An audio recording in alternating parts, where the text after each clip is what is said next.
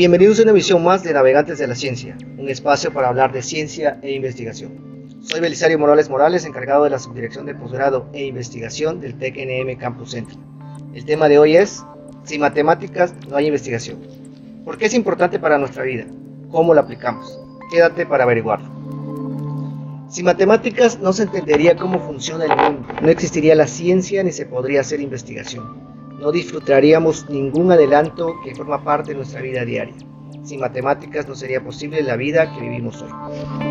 El día de hoy nos acompaña el maestro Jorge Armando Cabrera Escudero, docente del TEC-NM Campus Centla, adscrito al Departamento de Ciencias Básicas, quien imparte las materias de matemáticas en el ITSE. Es licenciado en matemáticas y recientemente concluyó el doctorado en educación. Bienvenido, maestro. Gracias, maestro Belisa. Decíamos que para el que pueda existir una investigación, es necesario que haya una formación en matemáticas. Eso es muy, muy importante. Quisiera iniciar esta plática preguntándole cuántos años lleva enseñando matemáticas en, la institución. Bueno, en, la institución vamos a cumplir 20 años trabajando, dando matemáticas, aunque trabajamos en nivel bachiller algunos meses, y, pero en la institución llevamos 20 años trabajando. Es un buen tiempo enseñando esta parte de las matemáticas. ¿Por qué cree que, son importantes las matemáticas? Eh, las matemáticas son fundamentales desde el desarrollo del niño, desde el preescolar. Desde el preescolar, aunque no lo vemos netamente como una materia de matemáticas, el momento de ordenar, de agrupar colores, tamaños, estamos trabajando con matemáticas y desarrolla su intelectual. Ayuda a ser lógico, razonable, precisamente a ese ordenamiento a tener una mente preparada, una lógica y poder así trabajar en una crítica con respecto al trabajo que se esté haciendo e inclusive a lo abstracto. Es decir, ayuda a moldear la, la, mente de forma general. Efectivamente, e, e, en el ámbito de todas. E, es algo muy importante ahí porque muchas veces dice, ¿por qué tengo que llevar matemática? Porque precisamente ayuda es, por ejemplo, un ingeniero en sistema eh, le puedo asegurar que si domina muy bien la matemática, eh, la programación y todo eso, se le facilita, facilitará mucho mejor. Las matemáticas están en todos los ámbitos de nuestra vida. Definitivamente. En el ámbito diario, en checar una oferta, eh, ver, entender la, un recibo de luz, por ejemplo. Así muchas aplicaciones que están en... Desde el momento que nos levantamos estamos trabajando con matemáticas. Al momento de levantarte tu pensamiento, voy al súper, voy a estamos trabajando con matemáticas. Hay un ordenamiento lógico de lo que estás haciendo, es matemática. Y sin embargo, no es un secreto que los estudiantes les aterra esta parte de las matemáticas. ¿Por qué cree que pasa eso? Definitivamente causa mucho temor. Eh, nos hemos preguntado por qué, por qué el temor a tanto en las matemáticas. Fundamentalmente yo pienso que, que desde chico hemos escuchado las matemáticas son difíciles, las matemáticas son complicadas, las matemáticas. Entonces de ahí vamos creando en su mente que son difíciles y eso precisamente les causa un temor. Entonces hay ese miedo, pero no es más que el miedo al desconocimiento de todo esto. Las matemáticas hay un desarrollo lógico desde el preescolar, como mencionaba hace un momento, hasta llegar al nivel universidad. ¿Qué característica debe reunir un estudiante para que le resulte fácil el aprendizaje de las matemáticas? Yo me he preguntado muchas veces esta cuestión, digo, ¿qué hacer con los muchachos cuando nos enfrentamos en este nivel a esa problemática? Y he llegado a la conclusión con los trabajos que he realizado de que la característica principal que deben de tener los jóvenes es el interés a poder subsanar muchas cuestiones. el interés que deben tener. ¿A qué? A la falta de muchas veces de los conocimientos previos a lo que vamos a ver en este nivel de universidad.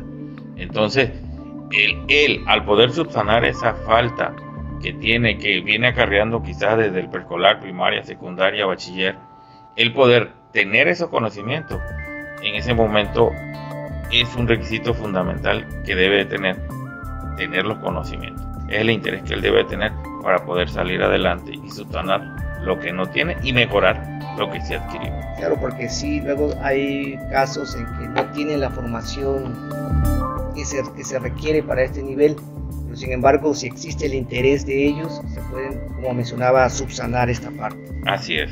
¿Cree que hay alguna forma de abordar eh, la enseñanza en las matemáticas? Definitivamente. Como docente debemos de conocer la metodología, las los métodos, las técnicas principalmente abordar matemáticas, tiene específicamente ciertos métodos, ciertas técnicas que nos facilitan esta cuestión. Entonces, el poderlo abordar por parte del docente es tener la suficiente metodología, conocer. Obviamente los conocimientos como docentes los tenemos, pero saber cómo abordarlo y cómo transmitirlo. Y, y no dejando a un lado la otra parte, que es el alumno. Y ya lo dije hace un momento, el interés que él tenga, aunado con la metodología adecuada del docente, podemos salir adelante en cada una de las instituciones de este nivel superior. En el TEC Campus Central existe algún tipo de apoyo para estos estudiantes que a lo mejor tienen dificultades en el aprendizaje de las matemáticas. Definitivamente sí. Como Departamento de Ciencias Básicas hay un programa implementado en los primeros cuatro semestres, que es los básicos donde llevan más matemáticas. Eh, nosotros lo titulamos, el programa lo titulamos precálculo. Quienes entran en ese momento? Principalmente los alumnos, terminar el primer parcial veamos un, índice de reprobación en ellos, ellos automáticamente entran al programa. Es obligatorio entrar al programa y llevar este programa. Es uno.